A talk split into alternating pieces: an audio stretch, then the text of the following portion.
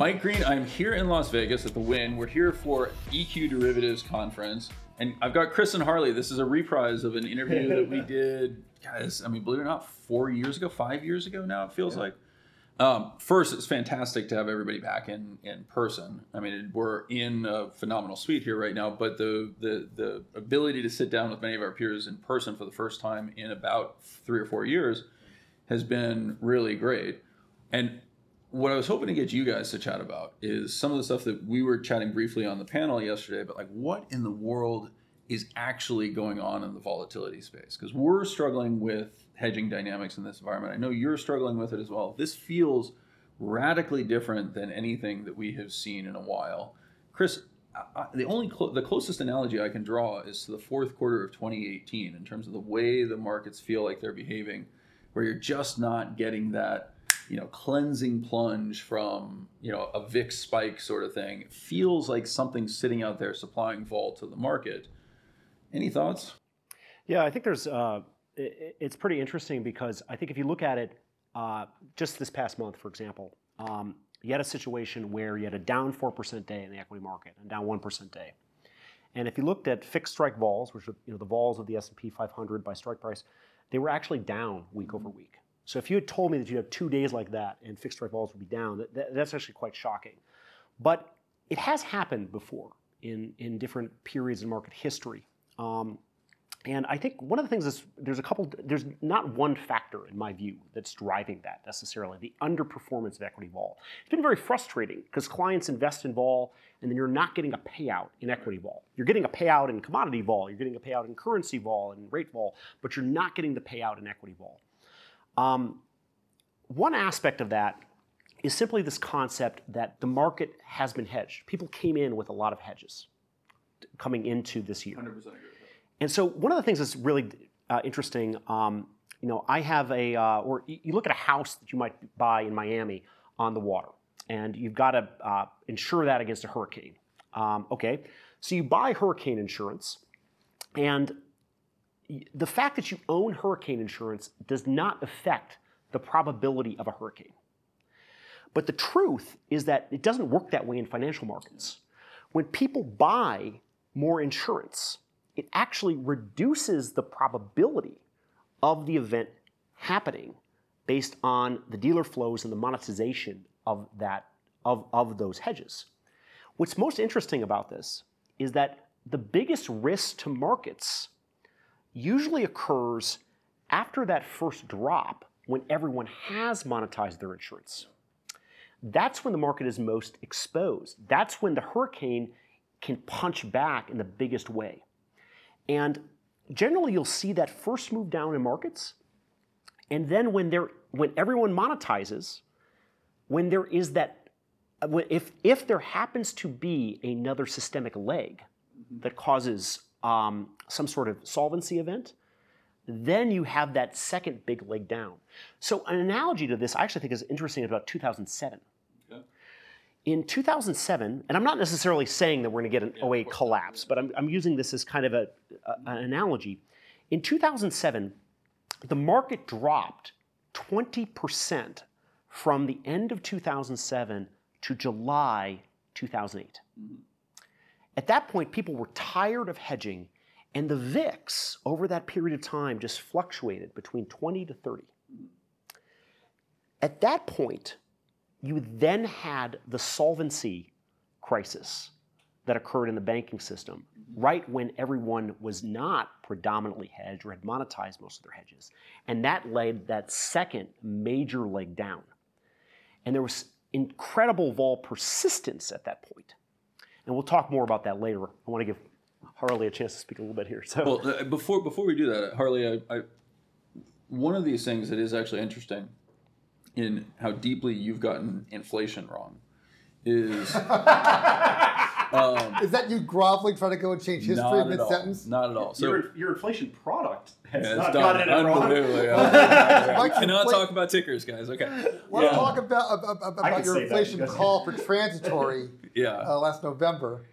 So In the those guys, that like life is transitory, right? Yes, exactly. No, I was very specific. I said the end of 22, but we'll see how it plays out. So The, the the point that I would actually make though is during that period, exactly at that point, is when we began to encounter forces very similar to what we're seeing right now, which is this bizarre confluence of rising commodity prices and an economy that is clearly slowing. Right? I mean, it was very very obvious to everybody in 2007. We had already seen the housing market roll over, which accounts for a disproportionate uh, fraction of economic activity in one form or another and unemployment was already rising in that environment. The drag, I, I still remember I was at Canyon Partners and one of my colleagues, um, Josh Donfeld, wrote a, a, piece internally highlighting the tax that was being extracted on consumers from the extraordinary increase in oil prices that we were seeing.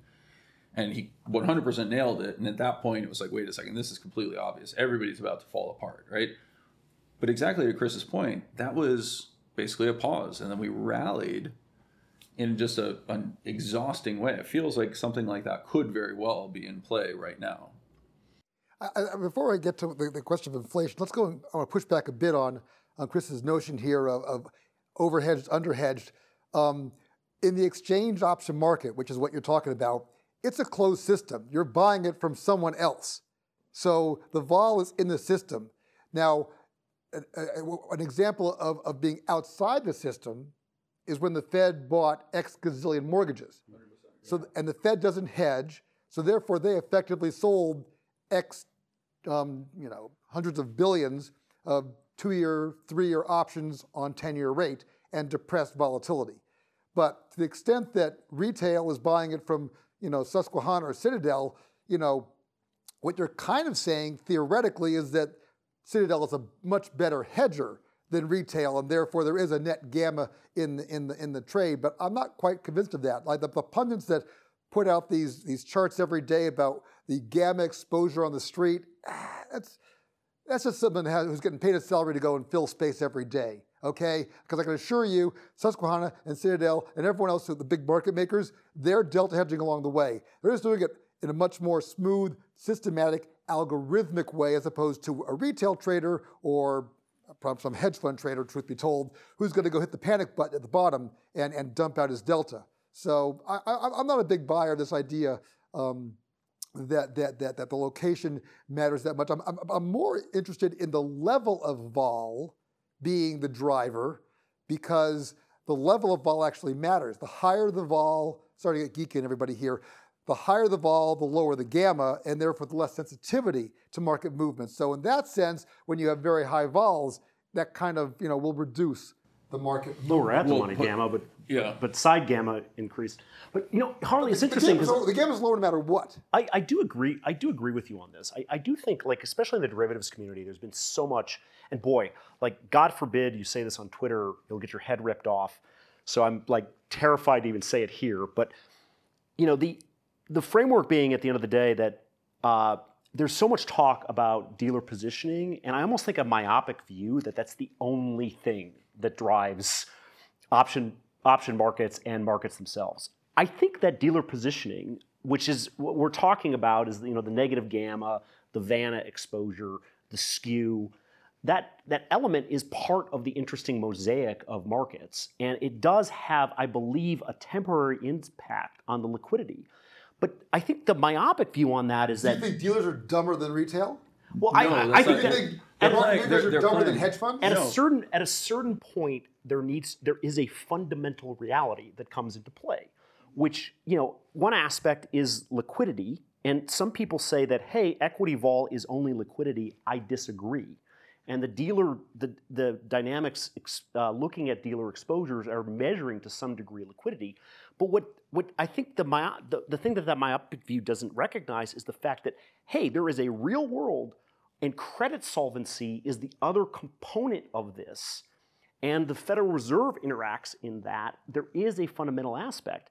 And that it's the combination of illiquidity and air gaps combined with insolvency is what causes sustained vol.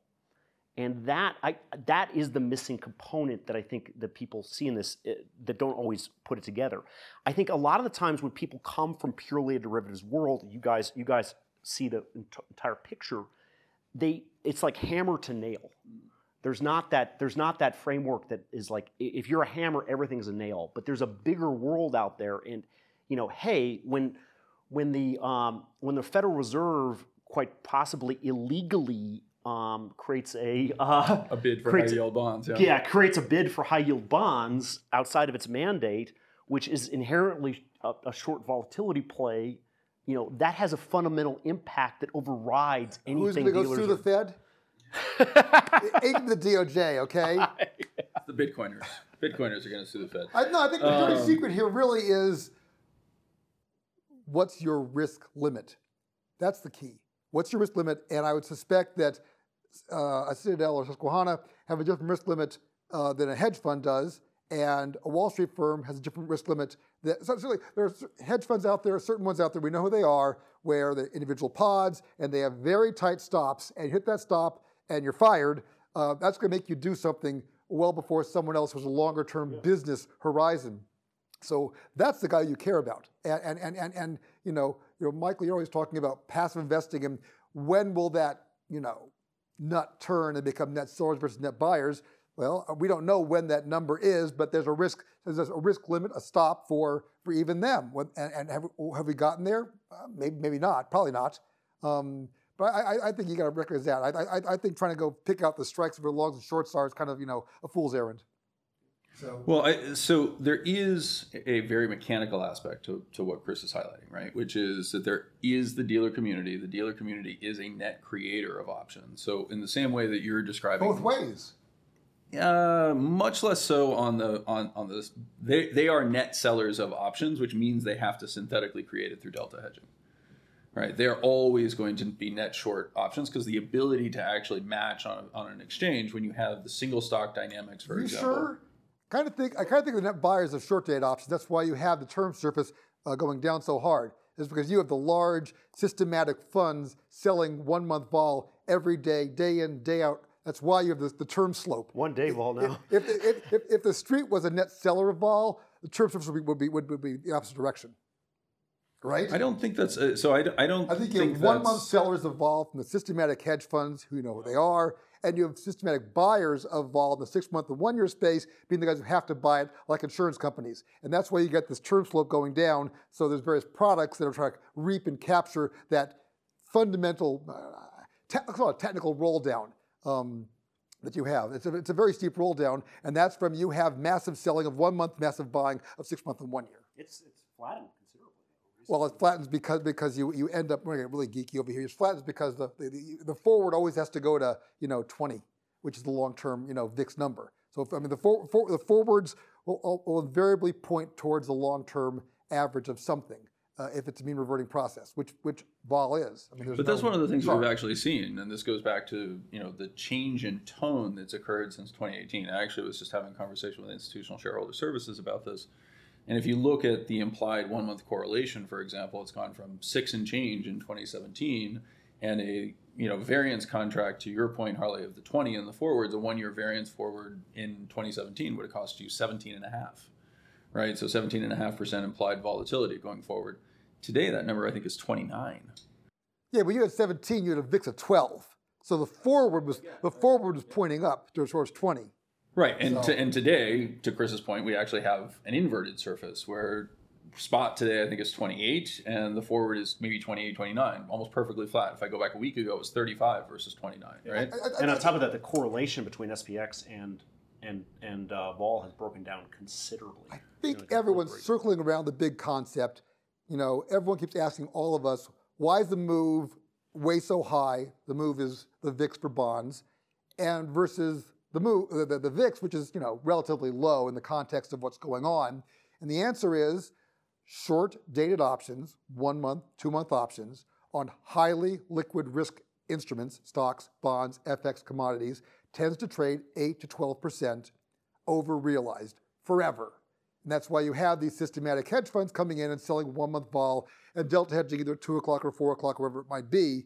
And we have not been moving that much. Realized vol is really not that great relative to a 20% down move uh, on stocks. Um, Yeah, but vol is still trading at a at a pretty big discount to it. And um, I mean, God, if you look at Vol Vol, which is Vol Vol's trading at a 60 point discount you know, to you know to uh, implied vol is trading at a 60 point discount to realized. But you know, this gets sort of another concept which I, I don't think is like I mean, there's so much talk about positioning and, and all these other aspects, but the impact of stagflation on vol itself, and you know, when you do like a vol fit model, you know, the, there's all this academic literature, you know, as you guys well know, the Gatheral stuff, and you get you got the jump factor, but then there's like a and correlation between vol and all this all this complexity. But one of the things that people forget about is the persistence of vol, and the uh, vol persistence versus vol jump. And these are two very, very different things. And if you go back into the 19, if you go back to 2008, where VIX stayed over uh, over 30 for what was I think almost nine months, I think, or seven to nine months, um, versus what happened in March of 2020, where it stayed above 30 for like a month and a half. If you go back to the 1970s, during that stagflationary era, we don't have implied vol, but you can look at realized volatility. Realized volatility stayed elevated for a long period of time, but you didn't get these super spikes. So I think I think the framework, which is really interesting, if, if we take a step back and not look at it from a technical standpoint, but just from a macro standpoint, inflation um, and, and stagflation can suppress realized volatility on a because on you're looking at the dynamic of nominal to real and it's actually serving as a volatility suppressant in equities. That volatility is transmorgified to things like commodities and to, to things like gold and to rates. But the other aspect is in a stagflationary environment you don't have the fed reaction function. So naturally, what's going to occur is that you're going to have not as many super spikes, but there's not going to be the fast mean reversion. You have lower vol jump factor and higher vol persistence. And I find it interesting. It's, it's too early to sit back and say, you know, whether or not this is a sea change right now. But it's interesting that as we are now in a negative real rate stagflationary type of environment, at least for the time being, we are seeing that 70s style persistence of vol without the super spikes emerge. If that's true, then that means an entire generation of vol models are miscalibrated, which is really interesting. Unless we go back to a deflationary shock. And I know we talked a lot about that on the panel. Yes, yes. Well, this is so. This is one of the things. So, a, cou- a couple of points that I would would make very quickly. One is, um, at least when I look at the realized volatility, we absolutely are seeing it at, at relatively high levels. Um, relative to a 20% drawdown or an official bear market, probably not. But we actually haven't had the recession yet either, right? Which is typically what it, what accompanies that. And so there's a lot of uncertainty around the individual. The other thing, and I think this hits to the stagflation, right? So as, as you know, I'm a longtime critic of the idea that the 1970s were stagflation, for the very simple reason that there was no stag, right? Like there was inflation, but there was no stagnation. The economy actually grew remarkably well. We had multiple recessions during the decade, and yet we still created more jobs in the 1970s than we ever have in the U.S. history, right? So, like the ability to disregard that and call the, the economy stagnant just feels completely absurd to me, right? This time around, we may actually have stagflation, right? Where the uncertainties associated with the supply chains create the need to continually reinvest and change those supply chains in ways that have unpredictable relationship to costs at the same time that the economy itself is growing much more slowly, right? The labor force growth is dramatically reduced. The, there is no impact of women entering the labor force for the first time in size, et cetera, right? We're just not seeing those elements kick in. So I like I agree with you. The other thing that I would highlight about the inflation dynamic though is, is that particularly when you have a period like the 1970s where there was really extraordinary amounts of growth you didn't have, and it was widespread, right? Because it was everybody needed the commodities. Everybody, the housing starts were near the highest levels in history. I mean, crazily enough, housing starts were higher then, right, with half the population than we have today, right? I mean, that's like if nothing else blows people's mind, like you know, come on, like that's a huge deal that we had more housing starts in the 1970s than we had today. Better demographics. Dramatically better demographics, right? Um, so when when we think through that dynamic, one of the things I would highlight with inflation is is that there's this idea that inflation is this monolithic entity, right? That it's you know, well, we've got inflation, right? Well, that means something different if it's isolated in lumber or if it's isolated in energy or if it's you know isolated in different things versus a very broad pattern. And i would just highlight that along that spectrum you can this time around we could very easily have companies fail and we're seeing this right? We're beginning to see the first emergences of bankruptcies as companies that have bankruptcies shutting down you know um, uh, for labor force reductions et cetera as companies are coming to the reality of like, well, the hyperstimulation that we received 18 months ago is gone, and we're low on the consumer's discretionary budget, right? Peloton, for example, right? Um, nobody needs one anymore, and there's plenty of used ones out there, right? Um, so you, you end up in this situation where a very wide range of outcomes can occur, whereas in a broad growth environment like the 1970s, I, I, think I agree with that. But what we haven't seen until very recently, and I think this is part of the reason we've had such a disconnect, is there's been a hidden bear market, right? So, you know, absolutely we have seen, you know, the the pandemic and the venture cap, you know, the pseudo venture capital, the you know, late stage growth companies that went public through SPACs, et cetera those have just been unmitigated disasters. The venture capital index is down 60%, for example, right? ARK so is back to its pre-pandemic. Our, ARK is now underperforming the S&P, not even on an asset-weighted basis, but in absolute terms, right? And so, you know, you have these characteristics that are suggesting that this bear market was much worse than the headline would actually suggest. And if you look at those individual stocks and you look at the individual volatilities, I would suggest that they were they, they were very very they, they, they are indicating much more distress. Um, but it's just not an Apple and Microsoft and everything else. And yes, they're down. Yes, we potentially should really be paying attention to them because that could very easily be the next so leg. You're describing that the economy has become an oligopoly. Well, it's it, you know so Peter Atwater has the phrase the, the the K-shaped recovery, right? Which is basically it goes off in two different directions, and it does feel that there is an element of have and have nots that exists right now, right? And We've seen, you know, retailer inventories are now well above the pre-pandemic levels. We've quote unquote solved that. The problem is they don't have what people necessarily want. People want to show up for groceries at this point.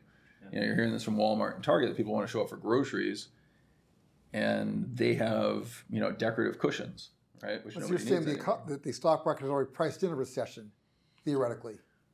Um, I think it's very hard to know what we've priced in. And if your, if your think... 490 is down, whatever it is, 30%, and the rest are down 10, then it's what to buy Well, we're, we're, we're, on the opposite side, right? I mean, if you actually look at the breadth indicators, the breadth indicators started to turn negative in late 2020 and became extraordinarily extreme as we looked at the start of this year, right? It wasn't until January, basically, very beginning of January 2022, that you started to see the leaders taken out and shot right? I mean, Apple was fine, Microsoft was fine, and now they're not, and that's really what we're seeing make up the indices in this bear market that we're experiencing now that it's making through. But if you were an investor in ARK or you were an investor in you know a Tiger Cub or anyone else who has ironically followed through that, no, I, I'm actually surprised by the way that nobody has kind of focused on this dynamic of Tiger shutting down in March of 2000 because they were locked into value and now blowing up on the other side because they became momentum growth investors. It's, it's pretty it's, it's pretty shocking. Actually. It is pretty shocking. It's um, interesting how little is made about you know you hear so much in the VC community about innovation, innovation, innovation, and I mean maybe I guess I maybe I'm silly, but I, I just I just look at tech as an interest rate play. It's sort of like okay, you know, at zero percent rates, you can blitz scale something to infinity, and maybe that's the way to you know that's where value is. But at you know at a at a higher interest rate, why would I why would I sit there and finance something um, at that level? Like it, to me, it should move in accordance with rates. Well, all the FANG stocks are basically 70-year bonds. I mean, we know that Amazon will make a yeah. trillion dollars in 30 years. Well, the question is, what's the discount to bring that trillion dollars back that's? That's a much more eloquent way of I was trying to get that out of my system, but I, it was much more elegant. So, so, so this is actually an area though that I think I may pretty strongly disagree with you guys on, right? So, I like I understand the theory of what Harley is saying, but it's but tech stocks are not actually thirty-year bonds, right, or seventy-year bonds. We don't actually know what cash is going to be returned to us in Amazon in thirty years. The company didn't exist thirty years ago, right? Just outside of that. And now we're looking at a situation where, yes, it feels like it's absolutely certain that Amazon's going to be there, but I, I can paint a picture that says Amazon's replaced, right? There's no reason Amazon has to be sitting there. And so you have to have that inherent uncertainty, right? I mean, equities have a cone of possibilities that expands ad infinitum. The point of maximum uncertainty is always where you sell it right? Whereas bonds are very, very different. They effectively look like, and I always have to specify this for international audiences, but they look like an American football, right? High quality bond effectively converges at par at maturity, right? So, and, and we see like if you own a bond fund, it has different characteristics, but if you own individual bonds, as long as the credit's okay, you know what that's worth. No, but the, all stocks have, have the EPS and then the discount factor, the PE. Um, it's just the FANG stocks is, is, is much more backloaded. So they're more impacted by rate, right? I see. I don't think that's right, though. I mean, a, a FANG stock is more like a zero coupon bond where you get paid at the very end as opposed to a cash flow along the way. But the stocks that you're talking about, right? And so that, I like I agree with that to characterize They the performed that way, haven't they? Not really. Not really. I kind of think so. Although what's, what's interesting about it, they, I mean, they have performed that way recently. Yeah. But actually, if you, if you look at it in the '90s, that was actually Oh, Well, no, they, they weren't they weren't the same companies, but, the but, same companies, but yeah. even you don't even have to go back that far. If you look at them from 2015 to 2019, right? Rates rose and they outperformed. So uh, I'm just talking recently, in the last five years, three years, you know, with the Fed having taken rates down to zero, then kind of back up again. I think I think another interesting spin though is that you know we're all uh, Michael, we're all talking about about the correlation of stocks to bonds, and if if um, there's a lot of I would say research, I'll say I'll say very good looking charts that indicate a correlation where if inflation gets above two and a half or, or rates above four and a half, I'm talking long rates now, that the correlation of stocks to bond flips. And, and the question I really have is, is it the inflation or is it the rate that matters? Because what I'm thinking about right now is, because I feel very comfortable if something gets to, you know, above those levels, you'll see stocks and bonds go down together like they did March 2020 or December 18. Um, and it'll be, you know, financial Armageddon. Well, 60-40 goes to goes into the tank and risk parity goes to negative. Well, I mean, that, right? But the, what happens? What if I give you this as an example? That we have inflation at six, okay, and we have bonds at three. Does the correlation follow the, the inflation number or the rate number? And I'm thinking more and more that maybe the answer is the rate number, not inflation, because PE should be driven by, you know, a, a- discounted cash flow. We discount them at, at rates, not at inflation. As a matter of fact, a, a, a rate of three and inflation of six, I find is pretty darn bullish for bonds, uh, for, for, for stocks. Because EPS goes up because by definition, if you have inflation of six, you're raising prices. So therefore nominal earnings go up. You're discounting them at a low rate. That's, that's stock bullish, isn't it? And that means this correlation idea is out the window of, of, of being fearful. You know, Harley, it's interesting because uh, you know, I- um, and I mean, it's a, you bring up a really fascinating point. Uh, in 2015, I wrote this paper that was kind of a long-winded paper, but I, I looked at these relationships going back, um, God, 100 years, and the thing that I really found that drove the correlation breakdown was actually uh, the volatility of inflation. Not inflation, but the volatility of inflation. And if you saw, if you, whenever when you just measure the statistical vol of inflation, where it's moving up or down to any degree, just moving a, a lot, you see that correlation break down his, historically over 100 years. And it's, it's kind of I think there's a chart in that paper a long time ago, but it's kind of shocking. But um, that's just empirical. I mean, I, I, I try to think through but what the- you're saying. So since, since inflation really can't be negative, negative, maybe in theory it could sometimes, but it means you only get high vol when you get high inflation because it's got to move. I mean, it has to go up, it has to go back down again. So it's kind of like the same thing. High inflation and high volatility go together. you can have deflationary big shocks, especially when. Yeah, but you're coming from a high to it back to back to low. You're not going negative, you know. So by definition, you can only get vol when it's when it's high. Yeah. Um, but I, I, I've been, you know, really concerned because I, I, I've weaved together a story of investing of how it should go. And, and, and, and, and, and, and you know, Mike and I have chatted back and forth about inflation. He's crying his eyes out now, um, as long as a few other of our guests. Um, but maybe being right on inflation is actually meaningless to the investment process if rates don't go with it.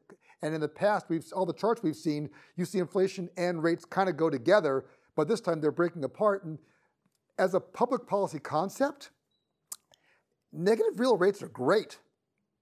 The Fed would love the idea of high inflation to devalue the debt we have, the nominal debt we have, and then have negative real rates as an economic impulse to, to feed the machine, to feed growth and investment. I mean, a negative three strikes me as being uh, the, the Fed's ideal scenario. I mean, I, ironically, ironically, negative three real. Sorry, negative three real. Yeah, I, I, mean, ironically, the real world is measured by inflation. But our, I mean, we go back to the concept of, of, of a tech stock being a zero coupon bond, whether one believes it or not. What we do know is the discount rate is the rate. It's, it's the interest rate, not the inflation rate. The I mean, does Mike, does, does a negative three real for the next three years, does that bother you? I mean, does that, that accentuate any of your ideas? No, I, I mean, that actually feels to me like the likely outcome of what we're experiencing, right? So, like, to me, I don't think that the, le- you know, you've shared charts from Gerard Minack and others that highlight this idea that if, you know, the level of rates or if level of inflation gets to four and a half, that XYZ flips, right? I don't think that's, I don't agree with that. One, because I think that there's just a huge data issue, right? We basically have one data series that shows inflation going up into the 1970s and then coming down, and now we have another spike, and so we naturally take that spike and project it back onto the other. I don't think that necessarily has to be true at all. I think you bring up the important point, which is I would argue it's actually the Fed's reaction function. Right? So if the Fed feels bound by the inflation, as they now do, having adopted the term um, transitory and not specified what they meant by transitory right? So kind of knew what they meant by transitory man. i don't think i don't think we have any idea because they did not actually tell us right? I think what actually is is part of the challenge is, is that people hear transitory and they're like okay so next week right? It's going to retreat next week. That's just not a realistic appraisal of it but it got to the point where the fed had to abandon that for political reasons it just wasn't acceptable right to sit well, there it wasn't true again, if you define transitory as there's a two-year in, you know flux, then that tells you something. If by the end of 2022 we don't see a return to sub three percent inflation, I'll be wrong, right? Uh, I think I think the common parlance was in September, October, November of last year. Transitory meant March, April this year. That's what everyone thought it meant. Now, maybe you didn't mean that when you said it, and all our guests didn't mean when they said it, but that was the idea of transitory. It wasn't three years from now. I, I, always I always define transitory as we have no idea what we're doing and we're just making this up as we go along. that's kind of like that's how I've looked at that word as the, the way they've used it. So. Well, it, it it does feel that way, right? Because they've effectively taken the adage of you know a stop clock is right twice a day, and they've unfortunately looked at the clock and like, oh my god, it's six hours behind. Let's change the clock, right? You know, let's start it again, right? Um, and so now, of course, they're trapped in a narrative that says we see no signs growth is slowing, and everyone else is looking around going, "What in the world are you people looking at?" Right? They're destroying their credibility on a daily basis, and in a weird way, I mean, I, I you know, I would I would point this out that they're also kind of getting what they wanted. Financial way, conditions like, are tightening. Things are slowing. I mean, you know, it's, it, it's they haven't had to hike rates that we much. We had six and a half percent positive nominal GDP the headline was negative one and change, but we had positive six and change, okay? The real, big, not real, the number, the real economy, okay? That's not, uh, that's, that's not, you know, a depression or a recession per se. I guess you could, you could define it as being real was negative one and change. If we get another quarter of that, then in, in theory we've had a, we're in a recession. But I mean, you know, if, if, if the economy nominally is growing at six and a half, I wouldn't call that a bad result. How, I think, I think, I think you're just very quickly. I think you're mixing your inflation metrics there, though, because GDP deflator was like five six, so it would have been if you have minus one point six. I real think you go to Bloomberg and type in uh, type in nominal GDP, it'll say six point three. Oh well, that all right. That makes sense. Okay, that that's correct. I mean, you get five percent inflation if they can thread that needle. I mean, they say they want two, but you get five percent for a couple years. You solve your corporate debt problem. You solve your pension problem we have a debt crisis, and you solve debt by default or inflate, and inflation is slow motion default. Yeah. So if you like, this gets interesting because you know, uh, I, maybe, I'll, maybe I'll use this to bring this into that point. But um, you know, I we we met almost ten years ago yeah. to this, almost ten years ago to the day. Yeah. yeah um, on a paper that I wrote um, that talked about there was a graphic that showed all the ships representing different countries. Uh, and they're sailing through this narrow strait. And on one side of that strait is the waterfall of deflation. On the other side of that strait is the hellfire of inflation. And the idea being is that uh, policymakers are trying to sail through this strait and trying to avoid the waterfall of deflation can lead you to the hellfire of inflation. And every policy mistake, that strait gets narrower and narrower. And now it is so narrow because if they get 5% inflation a year, we have the highest corporate debt to GDP, some of the highest uh, government deficits uh, outside of war in history, and you you get five percent inflation a year. You sail through that straight perfectly. You can cut your debt by a third over five years. Life is good, no problemo. You get if you begin to get upwards of 8, 10% consistently, what ends up happening is that the when corporate bonds have to roll, they currently they have the highest uh, duration in history right now of about five. But if if corporate bond yields go back up to where they were just in the mid 2000s, then 30 to 50 percent of corporate profits will have to go to debt service alone. So if at this point they are rising, but most of that rise has been based on duration. The majority of that's been based on duration, not credit spread not credit risk. But if you get another pump up of 200, 300 basis points in corporate yields, you have something that is analogous in the corporate world to the ARM crisis that led to the mortgage crisis. So at the same time, if you get inflation too low, you've got a whole other set of sort of problems that we've experienced. So they've got to thread this needle. And to this point, if they run too hot to inflation, it runs us right back into a major deflationary crisis and solvency crisis. And you know, by the way, if rates go back up, if corporate bond yields go back up to the where, the where, where they were in the 1970s, 100% of corporate profits go to debt service. Go to debt service. And, and as you stated eloquently before, that that's a very optimistic stance because it's assuming that these companies will be able to roll their debt. I'd like to go and say one thing though. That paper that Chris wrote is the best paper you ever put out. I think it's genius. Everyone should go look up and read it. I will say also that the picture, I didn't know that's what it meant. I thought it was it was pre-Renaissance Catholic Church believing in a flat Earth, and they're falling off the flat Earth. I didn't realize it actually meant that. So, well, what, what you described at that time period is actually, I mean, the way you and I bonded on that was your description of a bull market in fear, right? And people forget that at that point in time, and it was almost exactly 10 years ago to the day, right? It was June 4th, 2020, 2012 that the long dated um, variance contracts peaked in the, the mid 40s, right? So, I mean, just to put this in perspective, 10 years ago today, if you had been making a bet on what the long term volatility in the equity markets was supposed to be, the street was telling you it was somewhere in the neighborhood of 30, 35 to 45% every single day, right? Now, Chris and I both looked at that and were like, if that's true, everybody should just go home, right? Because the whole thing is completely uninvestable. For the next 10 years, to have every single day be basically the three days after 9 11 is completely insane. That like it doesn't make any sense whatsoever. No, the skew also what, what he highlighted, which was more interesting to me.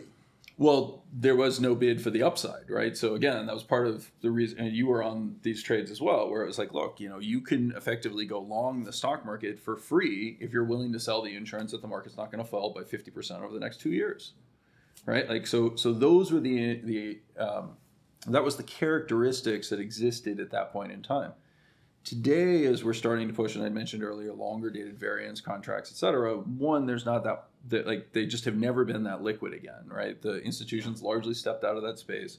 There's just not a lot of demand for the 10 year variance contract or even the five year variance contract. The restructuring of the variable annuity space has largely been completed, so that bid is gone, the demand is gone from there.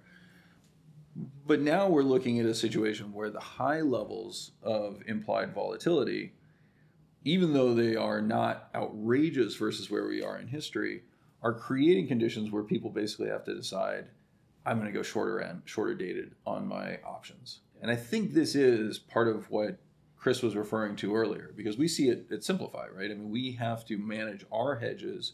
And if you're running a shorter dated hedge, a shorter tenor option, the decay on that is so rapid that you effectively have to monetize. Right? You're forced to say, okay, we got a four or five percent sell off. We're now going to take those positions off. Right? And we're going to roll into the next position, et cetera. That is constantly releasing the pressure on the dealers from that negative gamma component. Now, we've seen elevated volatility on, on a year to day basis. It's been completely consistent, not at all unusual relative to other periods of negative gamma. So I do think that there are meaningful components associated with the dealer behaviors in the positive gamma versus negative gamma sort of routine. But as you were alluding to before, and I think a lot of people, even in the option space, tend to miss this dynamic. The cure for um, gamma is high implied vol, right? It's in the denominator. So you know, ultimately, like we have created a system where people desperately want to hedge. We're all aware of the risks. It's resulting in the cost of hedging being extraordinarily high, and people are being forced into shorter stuff. If you're worried about systemic risk, who would you rather have holding the short gamma? Citadel Susquehanna or retail or some tight stop hedge fund? I, I think I know who the answer is, you know. Well, I, so I, I, think it depends, right? So part of when? the, I think it depends because I think part of the dynamic is is that Citadel and Susquehanna, exactly as you're saying, they're not actually holding it; they're delta hedging. Yes. So there's a systemic risk that exists that Chris is referring to, which is effectively gap risk, jump risk, the fact that the market suddenly become discontinuous, right? That is what that's what scares the hell out of dealers who are Yeah. using delta. They step back. They just step out They of the market, and that's I'm not." part of the that's part of the other picture that we have, which is the liquidity in the market just doesn't exist. I mean, you and I were able. I mean, Harley, you and I were able to do trades of size that doesn't just reflect the different asset bases that we were dealing with, but the depth of the markets in vol space in 2011, 2012. As crazy as it sounds, it was so much deeper and so much bigger than it is today. It's pretty scary, actually. It's astonishing. The liquidity's got it. It is astonishing. Yeah. I mean, I wrote a paper in in 2020 about this issue of liquidity in the S&P, for example, and highlighted that we'd gone from an environment in 2012 where you could do a billion dollar trade and you'd move the S&P a tick, and, and in uh, March 2020 that number had dropped to a million dollars. You would move the S&P a tick. Now we're right back there. Right. I mean, without COVID, we've gotten back down to those levels. And it really is. It feels like that's just a function of there's actually not that much competition for the individual dealers. It's pretty interesting to sort of see these. I think it was January 24th where you have that, you know, you have a four percent gap down and a four percent gap like The next day, yeah, yeah, this is- actually intraday. Yeah, Yeah. just the same day. It was just like, boy, I mean, this is we saw we, we saw this on Tuesday of this week, right? I mean, just to, to date the timing on this. Um, Which does not hit the uh, the, uh, The database. realizable, yeah, the, the database. does not hit realize. The, the four to four, uh, it was, was zero vol. Yeah, that's right. You have an eight percent intraday move, and it's like zero vol on the realized vol print. and, and that's a so so I actually just ran a calculation on this. If you actually look at effectively the miles traveled, right, and you can't do this through history because we don't have the at least not easily available. We don't have the intraday moves going back over long periods of time. We didn't even start to get. I mean, people forget this or so. We didn't even start to get you know published open, low, high, close data until like 1983 on the S and P 500, right? So. I always want to remind people that the actual data sets that we have are vanishingly small in the greater scheme of things, right? So we just don't know that much. But part of what we're actually seeing right now is the gap between the intraday volatility measures and the realized volatility on a close to close basis is among the largest it's ever been in history as well. It's also interesting, like this year, like what has worked this year. I mean, this this would be shocking to people, but like, uh, what would be gamma scalping has actually done well as of late, and that concept, uh, you know, to explain to an audience, it's inherently a mean reversionary type of strategy when you're gamma scalping. So, in one aspect, you know, where you're, you know, gamma scalping and you're short Vega, you're short vol, and you're gamma scalping, that has actually performed pretty well this year. And I would not necessarily call that a kind of long crisis alpha type of. No, it's Play. it's Yeah. it's inherently the same monetization that we're talking about, right? You're saying, okay, market is down today. I expect it to be up tomorrow. Yeah, Right. that's right. Effectively, what's happening, or it's noon and the market is down by 4 p.m. I expect it to be flat, right? So we're seeing this, and again, for me, it comes down to, and, and I certainly experienced this at Simplify with the products that we're actively involved in hedging. Like we are constantly being forced into shorter dated hedges, which means the decay associated with them and the sensitivity, the gamma component to them is much higher than it's been in, in our uh, you know traditional models. If you're if you're if you're working with long vol, like simple, There's like, almost no gamma. There's yeah. So You're either forced into a shorter dynamic. You're either, I mean, what what you're going to have to do to perform is you're either short to a shorter, shorter dynamic. You're going to have to go through other volatility transmission act, uh, mechanisms, meaning let other asset classes where vol is being which goes back to some of the things that have worked, right? We've talked about rate vol and FX vol have been areas that have emerged as heroes in the long vol space relative to, to what we're seeing in equities. Yeah, and one of the things that's worked very well um, traditionally as a cost-effective vol hedge is what I would call vol gamma or vol trend. Like, like in many ways, you play vol the way that a C, the way a CTA or a commodity trend advisor would play uh, commodities. You trade vol in that same capacity. That's something, but that has not performed. It hasn't done badly. It hasn't performed at all this year. Like you, you, you haven't had any. The very fact that gamma scalping isn't working, you haven't had any vol gamma to play off of, so uh, or vol trend to play off of. Um, so it's very, it's a very frustrating. Yeah, this is. To. I, I mean, I'll, I'll be. We and again, we've talked about this. Like, this is by far the hardest market to hedge effectively that I have encountered. Um, and I realize that sounds. I would insane. push back and say it's never different this time. Everyone always thinks whatever happens to them today is the worst, the most, the biggest, the best. It's all happened before. Every single crisis we have, everyone always says this is the worst, and it's never different this time. We have not invented tragedy here, okay? We just want to feel like it's the worst so we feel better. but It's, it's really frustrating. It's a come very on, man. frustrating environment. I, I, I, I've been there long enough to tell you it's always the same, and it always feels bad when it happens. God, he's smug when his product's working. yeah. Just he, generally he does have some bragging rights on Yeah, that. But, yeah, but that goes back to the point. It's the it's, It's the, the other asset, asset class, class. vol, the transmutation. Which again, vol. Harley, you talked about, It's- right? I mean, you, like this was intentional in your creation of interest rate hedging strategies. Was somebody has to create something that allows people to say, "What if the relationship between rates and equities breaks down?" Right? And so, like that was it was a brilliant insight, and I, I will 100% accede to that. Thank you. Well, let- let- let's, pull the lens back for a second before the clock runs out. I'm trying to wrestle with right now is usually when the Fed starts to hike, for whatever the reason might be, um, you don't get the flattening until the second to last hike. That's history. Um, maybe it's different this time. Uh, It seems. What? How do we reconcile what's going on right now, where the curve is rotating, um, almost before the Fed even started hiking? Right? Yeah, Not I mean- almost, it absolutely. The minute they started indicating that they were going to, the curve began to flatten dramatically. So I mean, does, does I mean does that mean? I mean, I, I guess you would argue, and maybe you're right. We're already in a recession, and and the, and the bond market's got this thing pegged that we're in the recession and we're going to flip right now.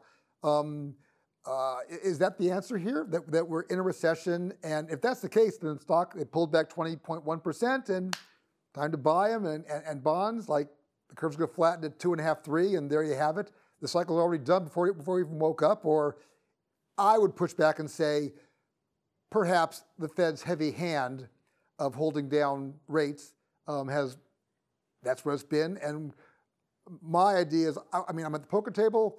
I want to turn one more card over, which is what happens when we actually start draining liquidity.